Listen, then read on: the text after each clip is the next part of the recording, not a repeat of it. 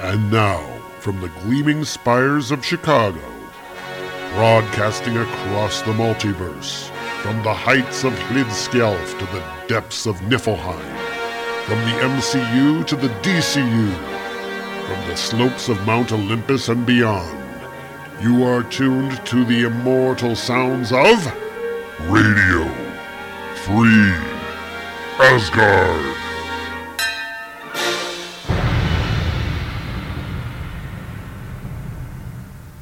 And hello, everybody, and welcome to Radio Free Asgard. This is episode 376. We're coming at you, as always, from beautiful Chicago, Illinois. My name is Tom Harris. Welcome along to the show. Hope everybody is keeping well out there, staying safe, wearing your mask. Wear your mask, people. This is not a joke. You know, I've been doing the same as I've been doing the last several months, and sheltering at home, going out only when I need to, wearing my mask, and uh, getting outside a little bit every day. You know, playing some Pokemon Go, and basically just kind of hanging out. It, it's good, you know, keeping busy during the midst of all this. I'm getting a lot of work done on on family history and that kind of thing. So it, it is productive, if not productive, on the exact same things that I want to be doing, which which involve traveling around. But uh, yeah, you know, the, the people wear your masks, okay? Because the longer this goes on, the stupider it gets. Okay, uh, yeah, I, I, can't say that enough. Anyway, I uh, hope everybody is keeping safe out there, though. Like I said. All right, so we do have an issue of Thor to cover, so let's go ahead and move along to our review. The rainbow bridge of Asgard, where the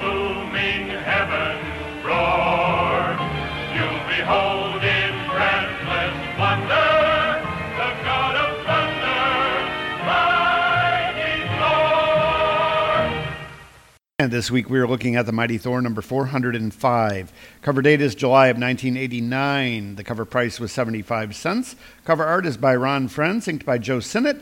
Shows Thor, and he is in a hand to hand battle with Annihilus, whose identity was revealed last issue. In the background, we have Balder, Sif, and Hogun the Grim.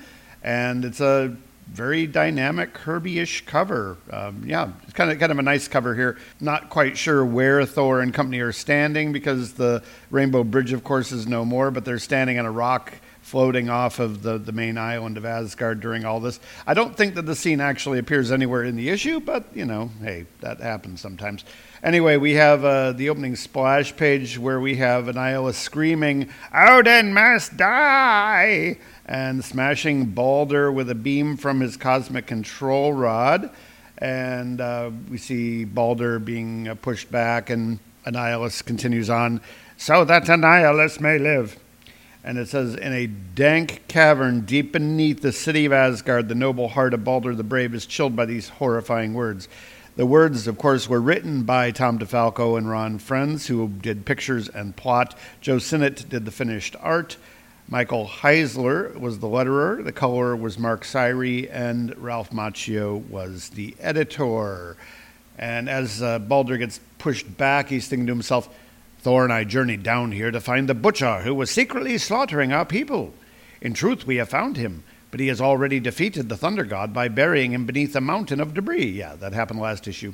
And uh, says, I shall absorb Odin's life force, suck him of his immortal energies, just as I have done to your fellow Asgardians. No, says Balder, thou shalt not harm the Allfather while Balder lives. So the rabbit has teeth, says Annihilus. But you cannot frighten me. No one can. Fear is the essence of my existence. It is the force which drives my every thought and deed. And Balder is rushing forward with his sword in hand, getting ready to try to hack at Annihilus. Annihilus puts his hand up and catches the sword. Apparently, he is impervious to, uh, to the sword's blade. And he says, For I possess the cosmic control rod, the ultimate weapon in the universe. All who live are my enemies because they may one day desire my weapon, my power. And he grabs a hold of Balder's sword and electrocutes him basically by running some sort of energy through the sword back. And it goes bazak, knocks Balder down, and Balder is laying on the ground, smoking green steam coming up off his body. And Annihilus decides he's not worth uh, dealing with anymore, and he goes stalking off. Fear is the only lover I shall ever possess. Without her to propel me, Annihilus would surely cease to exist, and that must never be. And we shift scenes for a couple of panels back to Earth where the uh, mysterious domed villain who the mongoose is serving is scanning the tissue samples from Thor that he remember he shot him with that silly gun and it made his shoulder bleed a little bit. Yeah, anyway.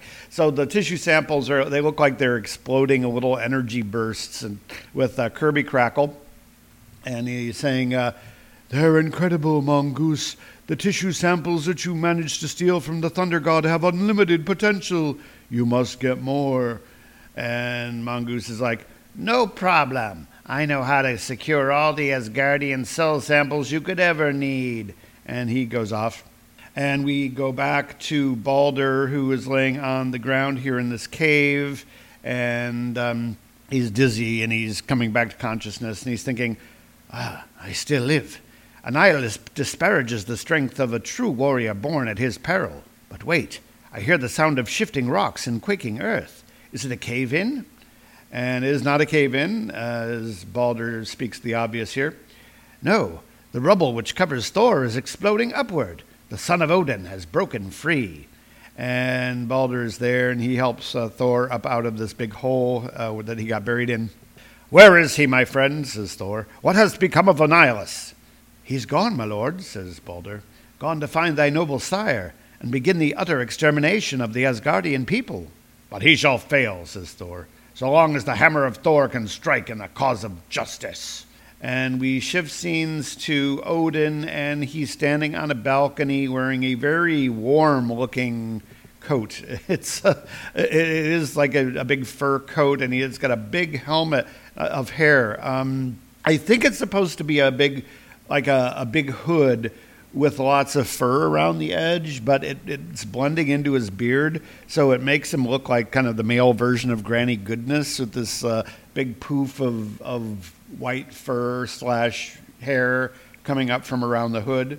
Anyway, uh, it says here, meanwhile, completely unaware of the terrible danger which threatens himself and his people, Odin the Allfather silently gazes upward. Um, okay, Odin is supposed to be kind of omniscient, so he shouldn't be unaware. But we, yeah, I'm going to give him a pass on this because he is weakened at the moment. So anyway, and he's thinking to himself, Ever since the Rainbow Bridge was destroyed, Asgard has been drifting across the cosmos.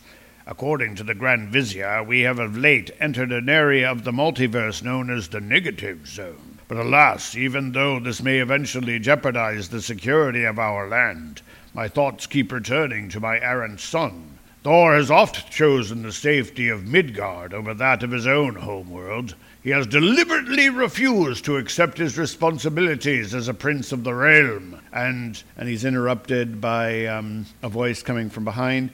Most noble liege, please excuse this untimely interruption. And it, of course, is the Lady Sif most humbly and urgently requests an audience. And Odin says, Thou mayest approach the presence, my lady. Thy courage and honour hath earned thee a special place in mine heart, but I fear that thou hast come on a fool's errand. Thou dost know me too well, sire. I have indeed come to plead for thy son. No more will I bear his disobedience, his insufferable defiance. Forgive me for speaking plain, but thou didst raise Thor to be worthy of thy throne, to be a god among gods, and yet Thou dost balk at every sign of his independence. Methinks that thou, above all others, would want the Thunder God to remain in Asgard. I do, but only if it is his choice to do so. My lord, thou art known throughout the heavens as a true champion of life and liberty. How canst thou demand such blind obedience from thine own son? And uh, they stop and are considering all that is happening here. And Odin is kind of holding uh, Sif's hand a little bit. And then the vizier comes bursting in. My lord! What is it, vizier? An intruder has breached the golden gates, and he calls for thee. And uh, we cut to Annihilus, and he is fighting a bunch of guards and just very easily knocking them aside. And he's going, where is Odin? Bring forth the cowardly lord of this desperate land. Let him face Annihilus, the living death that walks. And then we shift scenes and we are back on Earth in the home of Eric Masterson. And he is here with uh, Kevin, and he's also here with uh, somebody named Susan, who is, I guess, his assistant slash secretary. Though this is not a very professional kind of atmosphere because they're they're dressed casually and yeah, and they're acting not like a secretary and her boss. Anyway, Eric is staring out the window, and uh, Susan notices that he's doing this, and she comes and she says, Is something wrong, Eric? You seem so distracted lately. I'm sorry, Susan. I am just thinking about Marcy, my ex wife. Ever since she's remarried, she's been trying to gain custody of our son. I can't help wondering if Kevin would be better off with her and a real family instead of a father who spends most of his time traveling. And we see Kevin is uh, still dressed in his little Thor a helmet and hammer, and he's playing with action figures on the floor. We see Thor comics, and yeah, I mean, yeah, obviously Kevin is a huge, huge fan of Thor. And uh, Eric gets up, and Susan's just thinking to herself, "Oh, Eric, Kevin could have a real family if only you'd see me as a woman instead of just an assistant." God, this is this is going back to the simpering of Jane Foster now, isn't it? I'd better run.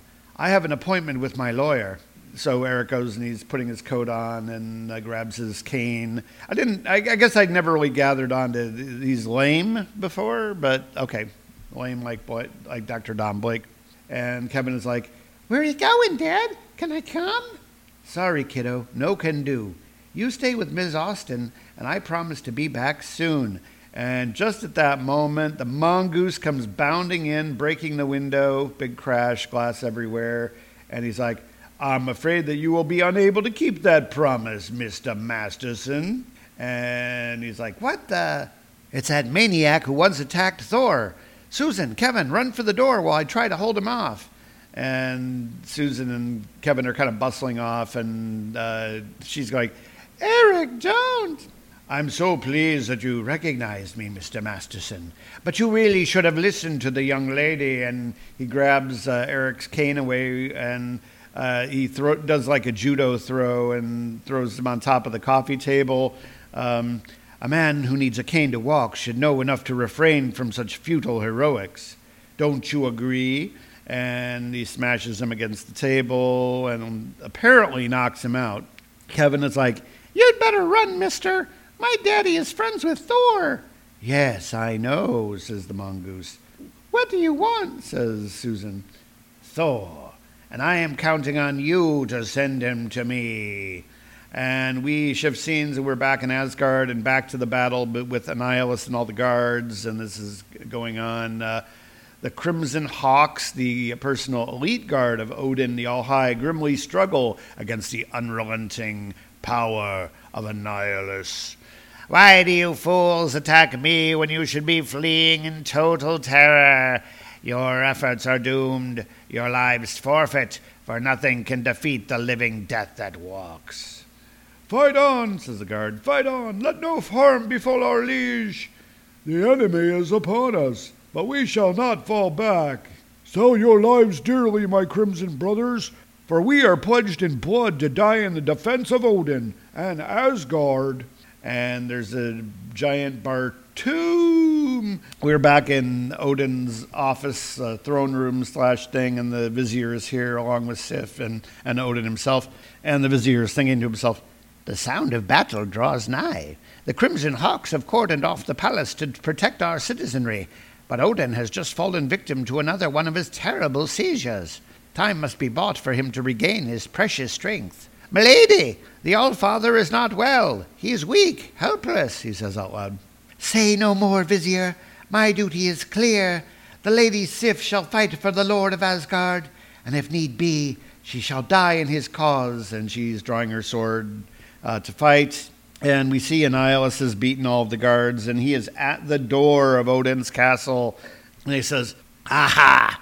The finest of Asgard have fallen before me, because none can resist the invincible power of my cosmic control rod. Within mere seconds, I will absorb the life force of the most powerful immortal of all. Odin will die. and Annihilus shall triumph. There's a giant crack a boom and a big lightning, and a voice uh, crying out, Nay, creature of evil, I say thee nay. And it, of course, is a Thor. None may threaten the Lord of Asgard whilst Thor lives. And he thwacks Annihilus back with his hammer, and he goes flying back, and he, he's shooting at, uh, at uh, Thor with his control rod, and there's a beam coming out. And he says, Ah, then the solution is quite simple. Thor must live no more. My cosmic control rod will put a quick end to your miserable, annoying existence. And Thor just deflects the beam pretty easily with Mjolnir. Uh, it's getting split into two beams going off different directions. And um, Thor says, Though thy weapon is quite fearsome and worthy of grim respect, no power in the known universe can stand against the majestic mallet of the mighty Thor. Behold, it deflects thy mighty blast and shows thee that there be power beyond what you possess. And we shift scenes back to Earth, and the caption says, even as the determined Thunder God continues his heated struggle, back on the planet Earth, young Kevin Masterson battles a different kind of horror. And he's curled up on the couch. Um, we, there's a bunch of cops and wearing purple uniforms, which is very, very weird. I've never known New York City policemen to wear purple uniforms but they are purple and not blue because we have people wearing jeans as well, and they are blue. So anyway, the, purple cops are hanging around in the apartment, and you hear the voices of the various cops talking, and Susan is on the couch with Kevin, and uh, different comments. Uh, Took him in broad daylight. Had some kind of crazy flying craft on the roof. Think Masterson's still alive? What does he want? Revenge or ransom? Probably find the body in a dumpster. I don't know of any connection. His own fault for getting chummy with a costumed Avenger like Thor. And Kevin uh, gets upset by this and he, he finally explodes. Stop it! Stop wasting time! Mongoose has my dad, and everyone is talking about it, but no one is doing anything. And uh, he goes running off to his room, and Susan's like, Kevin, wait! He r- runs to his, jumps on his bed, and he's like, No, no, the cops can't help my dad. No one can. But Thor, there's some really, really wonky anatomy going on in this panel, which is, yeah, I, I don't know if we'll talk about that later, but it is just weird. Like I said, kids are hard to draw. And uh, Kevin is uh, crying and he says, But how can I reach him? How can I tell him my dad's in trouble? There's just got to be a way. What is it? And uh, he's still clutching onto his little toy Thor hammer, and he doesn't notice that the hammer begins to shimmer and shine. For this hammer shares a special bond with the Thunder God's own enchanted mallet, a bond which unites all of those who may e'er have been privileged to wield such a weapon. Yeah, you remember uh, that happened a couple of issues ago where Thor and Kevin kind of tapped hammers, and it was just kind of that cute little moment kind of well, a little corny moment, but anyway, they tapped hammers. So apparently that created some sort of a magical connection between Kevin and Thor, which is very convenient. But anyway, the toy hammer is glowing, and we shift scenes to Thor, where he's fighting Annihilus, and his hammer starts to glow, and Thor notices it, and he says, my hammer hath abruptly begun to glow. Um, and uh, says, You suddenly seem distracted, Thunder God. Another foe might think it sporting to allow you a moment's respite. Not Annihilus. I live to destroy all who live, all who may one day covet my power. And there's a giant Kazakh, and Thor is thrown backwards. And uh, Balder is standing there doing nothing, and, and Balder says, My lord, Thou art near collapse. Thou must fall back and rest thy battle weary limbs. Nay, I cannot, says Thor. And Thor is thinking to himself, There can only be one reason for my hammer's urgent summons. I am desperately needed back on the planet Earth, and I cannot leave Asgard whilst Odin be still in jeopardy. Annihilus must fall, Thor says out loud, and uh, continues on, and fall he shall. So swears the god of thunder, and he does a thwack as he smashes his hammer down the ground. Does one of those uh, those Incredible Hulk sort of shockwave things, and um, Annihilus is struck by the shockwave, and he gets uh, gets knocked down by it. and Annihilus swears that you shall be the one who dies, for none can survive a direct blast from my cosmic control rod. Do thy worst, monster, says Thor. He's leaping forward. Thou shalt not find the son of Odin so fragile a target. And the two of them are fighting hand to hand now, and uh, Thor is bragging on himself. Swifter than the winds is his speed, mightier than the pounding storms are his fists. No, no, says Annihilus. I cannot allow you to defeat me. You must not rob me of my victory and my life. Cease fighting, says a voice. I see thee now. And Annihilus is like, Who dares order Annihilus? And of course, it is Odin, and he, Sif, and the Vizier are standing here, and Odin is kind of waving his hands around, and he's still dressed in his uh, fur suit, so we can't take a drink and he says, I am Odin, the living power and eternal judgment of Asgard incarnate. Sif is thinking to herself, The Allfather seems to have recovered from his momentary weakness. Tis merely a pose? Does he truly possess strength enough to do what must be done? Stay thy hand, my son, says Odin, and he comes forward. Odin shall attend to this foul creature. But father, says Thor, and uh, he looks like he's still ready to fight. And Annihilus comes stepping forward. You should heed the thunder god, old man. You are foolishly walking toward death. All of Asgard is nothing compared to the power of Annihilus. Annihilus is the death that walks, the living embodiment of doom. And he takes his cosmic control rod and he blasts Odin with it. Does not seem to be doing much. Uh, just kind of the p- power is. Uh, being absorbed by or is bouncing off of Odin? Aye, and Odin is the speaker of the word, the maker of the way, and the keeper of the flame. Truly thou art a foul, soulless thing of evil. To preserve thine own precious existence, thou wouldst deny others theirs. Thou wouldst kill and destroy to perpetuate thine own unending cycle of evil. Such is thy destiny thy sole purpose in the grand design. But to Odin, all life is a miracle of joy and wonder, a grand life to be revered, savored, and honored. Thus, even though I could obliterate thee with a thought, I shall merely send thee back, back to the Stygian wasteland whence thou came. And there's a giant barshoom, and Annihilus just goes shooting off like a missile uh, through Kirby space, uh, negative zone space, really, and is gone just like that. No, that was easy. uh, and Odin's like, The danger hath passed, the realm endures. And Thor is rushing up to him. Noble father, now that Asgard is safe, a most urgent request hath thy son. Whilst I know that thou wouldst wish Thor to remain here, I humbly ask for permission to return to planet Earth. What? Some inner sense warns me of a terrible threat to the mortal world, and I fear human lives may be in peril. And um, Odin obviously is angry about this, and he kind of turns and he looks at Sif. Uh, clearly, the two of them had had this little heart to heart that we talked about a little bit earlier. And uh, he kind of looks at Sif and he says, Then go thou must, and take with thee a father's pride in his all encompassing love. My son, now that Asgard has fallen into the negative zone, I fear that the pathway to the mortal plane may soon be blocked forevermore.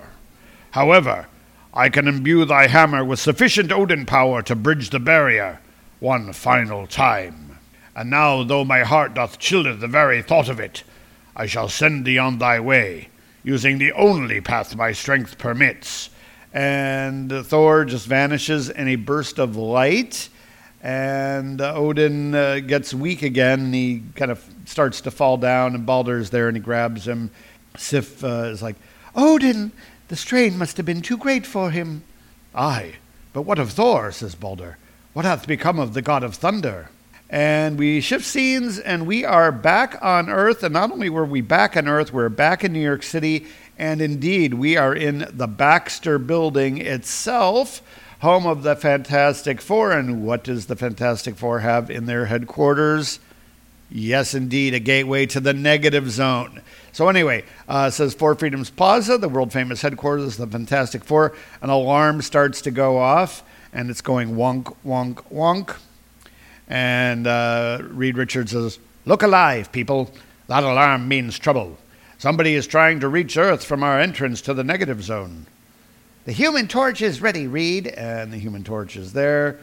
And so are the she thing and the invisible woman, says the she thing, uh, being this weird era. Okay, so I can see that we have a coloring issue also here in, in uh, this page where we have the Fantastic Four in undeniably purple costumes. So uh, the cop costumes uh, earlier and the Fantastic Four costumes now are very much purple as opposed to the dark blue that they should be. Anyway, they end up at the uh, negative zone portal, and Ben Grimm is there, not as the thing, but as the human uh, thing. The human, the human thing, yeah, the combination of the human torch and the thing, right? Uh, no, so he Ben Grimm is there in, in um, human form. Sheesh! What a time for me to be stuck as plain old Ben Grimm. We could be facing anything from an invasion to the zone's version of Girl Scout cookies. Look who it is, says says Reed. I'll be a Yancy Streeter. What's he doing in there? Stand back so that I can open the portal and find out. And of course, it is Thor, and he comes striding out in truly Thor majestic fashion. And he says, The son of Odin bids ye greetings. And uh, Johnny's like, I'll say one thing for you, Goldilocks. You make a dramatic entrance. And uh, he doesn't waste any time visiting with the FF. He, he, basically is whipping his hammer around and getting ready to take off. And Reed is like, What's going on, Thor? What were you doing in the negative zone? Tis a stirring tale which must be saved for another day, Reed Richards. The God of Thunder is desperately needed elsewhere, and I cannot tarry while duty calls. And he goes flying off. And uh, that's the last we see of the Fantastic Four in this issue and he's taking off uh, from the building, and he's uh, thinking to himself, "The gap twixt Asgard and Earth must be far greater than e'er imagined. If the All-Father needed the aid of the Fantastic Four." And we shift back to uh, the uh, Masterson home, uh, where Susan is comforting Kevin, and Kevin has taken his helmet off. She's kind of cuddling him and uh, trying to get him to relax, and she's like, "Relax, Kevin. Try to get some sleep." I promise to wake you if I hear anything from the police. And Kevin is like, No, gotta stay awake. Gotta wait for him. He'll save my dad. He'll help us. And she's like, Who, Kevin? Who are you? Oh my gosh! And a door comes flying in through a, a screen door, does, doesn't break it, so it must have been open. It's him! It's Thor, says Kevin. And he rushes up and, and uh, is giving uh, Thor a big hug. He's like, I knew you'd come. I knew we could count on you. What is it, Kevin? says Thor. What troubles thee? Haven't you heard the news? says Susan. The boy's father, Eric, was kidnapped this afternoon. Some maniac by the name of Mongoose did it, and he left a message for you. It's only one word, but he said you'd know what it means. What is it? says Thor. Wundagore. And we had a next issue blurb. Next issue, the Thunder God battles the new Knights of Wundagore and embarks on a mind staggering quest to learn whatever happened to Hercules and the High Evolutionary, plus an all new Tales of Asgard. All right. So that is uh, the first story here in The Mighty Thor number 405. And rather than do what we did last time and just go into our Tales of Asgard, we are going to take a little break for a message from one of our friends. I'm Captain Benjamin Sisko. Welcome to Deep Space Nine. Red alert! All crew members report to battle stations. Red alert. Shields up. What shields? You're Starfleet officers! Now start acting like it! Oh, it's just Garak. Plain, simple Garak. Dax, we might have just discovered the first stable wormhole known to exist. The wormhole does bring them our way, doesn't it? Everyone wants a piece of the new frontier. This will shortly become a leading center of commerce and of scientific exploration. And for Starfleet, one of our most important posts. Quite a motley crew you've assembled here, Benji. Listen to the Prophets, a Deep Space Nine podcast. And here are your hosts, Andrew Leyland and Paul Spataro. Bloody hell. Oh, I love a woman in uniform. Only on TrueTrueFreaks.com.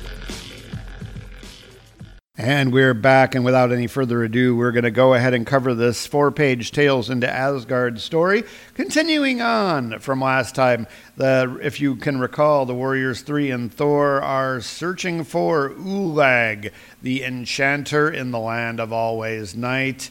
And uh, we have um, credits here just uh, very quickly. This is written by Tom DeFalco, illustrated by Tony DeZuniga, lettered by Michael Heisler, colored by Michael Rockwitz and edited by Ralph Macchio.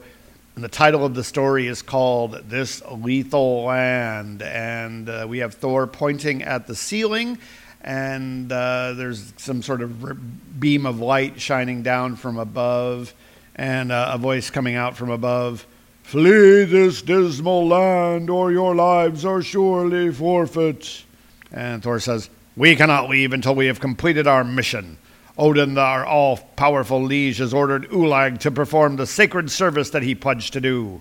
Silence, you arrogant cur! Ulag is the master of his own fate, and heeds not the commands of an old senile fool like Odin. None may insult the All-Father without answering to the mace of Hogun the Grim, and the flashing sword of Fandral the Dashing. The Lion of Asgard, Volstagg the Vainglorious, also roars to the defense of his lord. Restrain thyselves, my friends, says Thor. We are here to enlist Ulag's aid, not to battle him. Aye, but methinks this sly wizard may be difficult to convince, and he may employ base sorcery against us. If 'tis so, I would retrace our steps. To guard against a rear attack, says Fandral. My very thought, says Volstagg, and he goes running off. And uh, the giant hands burst up out of the ground and some like roots or vines, or I guess they look like roots, and uh, they come to attack the uh, the warriors too. And then Thor and Fandral uh, says, "Volstagg retreated just in time." Aye, and the trees and ground now leap towards us, says Hogun.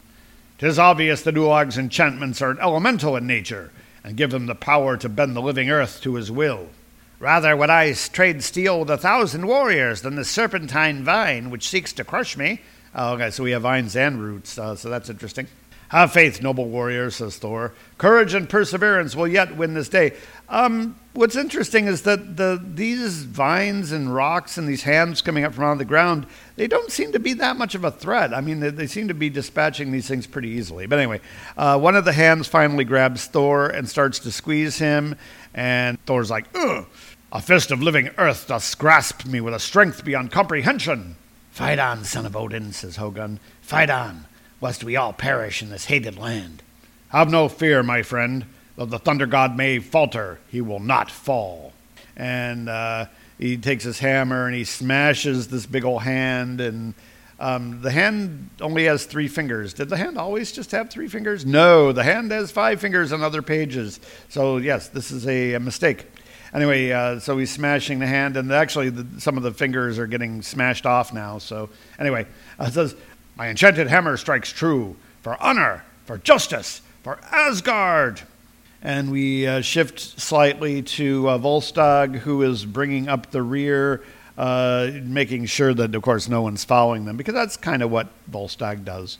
And he's thinking to himself um, in his head, Whilst my noble companions distract our wizardess foe with a frontal assault, Volstagg hath taken a much more subtle approach, one worthy of a master strategist.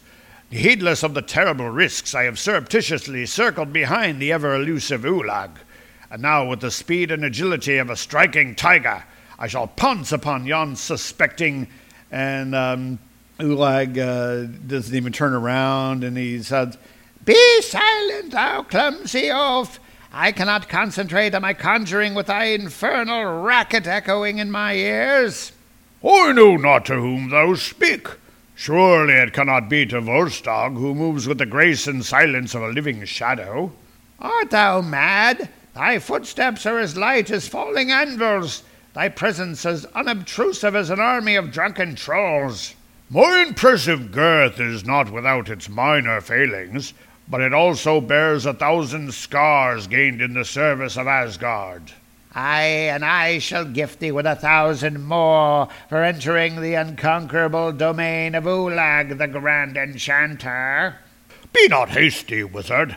It is most unseemly for a warrior of my noble proportions to challenge one so frail and aged. Mayhap I should seek another champion to battle thee, one slighter of build, weaker of limb.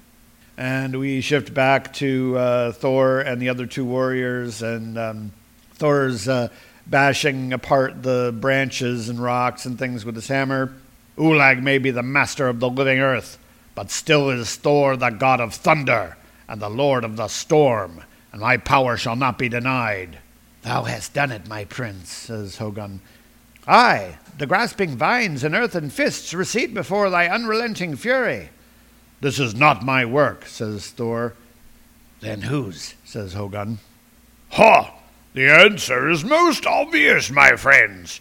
Once again, the Lion of Asgard has won the day. And we see that uh, Volstagg is uh, sat on Ulag and is holding him down, and he's like in a hole, hole or something. But anyway, and uh, Ulag is like, Help me! This clumsy mass of blubber tripped while attempting to flee and fell upon me.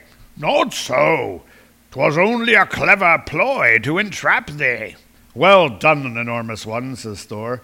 Thou hast triumphed where all others have failed. With the grand enchanter in hand, we can now continue our sacred quest and journey to a desolate, ravaged world where nothing lives. Next issue, Let There Be Life. And that was the Tales of Asgard backup. And uh, we'll be talking all about this issue right now because we've already done our little plug for this time. All right, so uh, I'm going to talk about the Tales of Asgard backup first. First of all, I like the story much, much better this time. It, it made a lot more sense. Uh, you know, it's more linear as, as far as what we're doing. Is we, we de- definitely seem to have a, a through line here. Things are happening for a reason. It makes sense, uh, and it's uh, reasonably well drawn at that. I still can't say I'm real convinced by Tony DeZuniga's art, but some of this looks very good indeed. We're seeing here that he's getting away a little bit from his uh, John Buscema look, even though he owes a lot of his look to John Buscema even now. Um, everybody looks a lot better than they did. There are still almost no backgrounds at all, um, and even the you know the vines and the hands and stuff that they've been fighting have all been very narrowly pictured, so we don't really see any kind of background or setting or anything. Uh, we have one panel at the very end here where we can kind of see we're in a, a rocky, deserty kind of place with little hillocks and uh, little arches and yeah, kind of almost like Doctor Strangey kind of, of space. We have uh, a lot of um, kind of cool work on pencil work on the vines slash roots. Uh, you know, there's there's some good stuff going on here art wise where it didn't really come across before in our super scientific clean bar that didn't look like a bar last time. We actually have some interesting stuff going on here. And this again, this is very much in more the, the Filipino comic style, which is more ornate um, there, there is definitely uh, something about the, the artwork here, and uh, it, it, actually is almost intriguing. Um, you know, some of the layout stuff that is happening here. I understand that uh, you know from other people that uh, Tony DeZuniga actually did a lot of comics kind of on his own, but they weren't superhero comics, and and so we're getting the sense here that maybe the superhero comic really isn't DeZuniga's thing. Maybe, well, not even really as an inker, in my opinion. But, uh, but the fantasy thing is kind of better. You know, it's better than what we had last issue anyway. And the, he has a very different type of storytelling than the American artists who were much more influenced by Kirby and, and Buscema and, and others. So, uh, so yeah, I will say you know, it, it's a better chapter of the story than it was last time. We'll see what happens as we go forward. I still am not crazy about how he draws Thor because he, he's doing this. Uh, the body looks great, actually. I think think uh, he has a pretty good grasp on Thor's body, but the face, very very derivative of uh, John and uh, he doesn't need to do that. We can see these, the other characters kind of have their own individual looks, and Thor's kind of the only one who doesn't. So anyway, uh, so I, have talked more about the story than it really deserves, to be honest, uh, being a four-page story. All right, so the main story. Um, it's an interesting solution. I guess we have a literal Deus ex machina ending. Uh, oh yeah, Odin will just take care of it in the end. Boom, he's gone. Annihilus is, is gone back off. Now keep in mind, Annihilus is not very far can't be very far because we're in the negative zone. The negative zone, I mean, it may be a relatively big place, but it is, uh, I think that uh, we've established it's kind of an enclosed place. And there's a, you know, like a swirling black hole in the middle of it, and it draws everything into it. I suspect that this is going to be uh, an upcoming threat in a future issue. So Annihilus can be there, but he's never going to be all that far away, even if he's far away in the negative zone the negative zone itself is not as big as regular space. So, yeah. Um, so we have an ending, but it's not a real, real ending. The artwork, really nice to look at. I think Ron Frenz is back to doing full layouts now, or at least doing uh, you know full pencils. We've got Sinnott doing inks. Uh, you know, of course, everything looks nice. We've got a lot of nice brushwork here. Uh, I, I kind of like Odin's fur Eskimo suit that he's wearing and his granny goodness hair, which is uh, is not really his hair. It's it's the like the, the hood of the uh, the the fur suit that he's wearing. Um, yeah, but he definitely has a kind of a granny goodness look about him in this in this issue. He'd be grandpa goodness, I guess, uh, if he were uh, of, of, that uh, universe. But it, it's weird because it, it's kind of he, looks like a, a, fat version of Highfather from the New Gods. And I don't, I don't know if that's what they were going for, but it is interesting nonetheless. Um, I like Annihilus as a character. He's a character that I've had some fondness for for a long time. I think one of the first comics that I ever owned, um, not maybe not one of the first, but when I first started collecting, I was buying these giant size comics that reprinted older Marvel Comics issues. This would have been the summer of 75 and the giant sized Fantastic Four comic that, that I first bought was retelling this initial confrontation with Annihilus. So I do have kind of a, a soft spot for Annihilus. Him as a Thor villain, I don't know that that really works as well as, as it might. But Annihilus is one of those characters who, at this point in Marvel's history, just doesn't have a lot of personality, doesn't have a lot of motivation. He's just kind of a pure, you know, creature of evil. Anyway, uh, so I don't have a lot else to talk about about the issue. I liked it. Uh, we'll continue on uh, next issue, uh, kind of see what's going on, and then I think once we kind of wrap up the uh, mongoose storyline, we will uh, move on to something different. All right, and with that, it's time to wrap up the show for this week. Thanks again, folks, for listening. We really do appreciate it. And if you want to email us, you can do so. Our email address is radiofreeasgard at gmail.com. You can also join us on the Facebook. Just look for Radio Free Asgard there, and you will find us. And with that, I am back over the Rainbow Bridge, back to Midgard, and we'll see you next time here on Radio Free Asgard. Radio Free Asgard is copyright Tom Harris USA Productions, which is totally responsible for its content. The characters, stories, and situations presented on this program are copyright their respective copyright holders and are presented for entertainment, review, and educational purposes only. No ownership is implied. We make no money from this podcast, and the contents are believed to be covered under fair use. If you like what you've heard on today's program, we'd appreciate it if you leave us an iTunes review Send us an email with your feedback, tell your friends, if you have any, or annoy your coworkers with our incoherent ramblings and silly voices. Thanks once again for listening to Radio Free Asgard.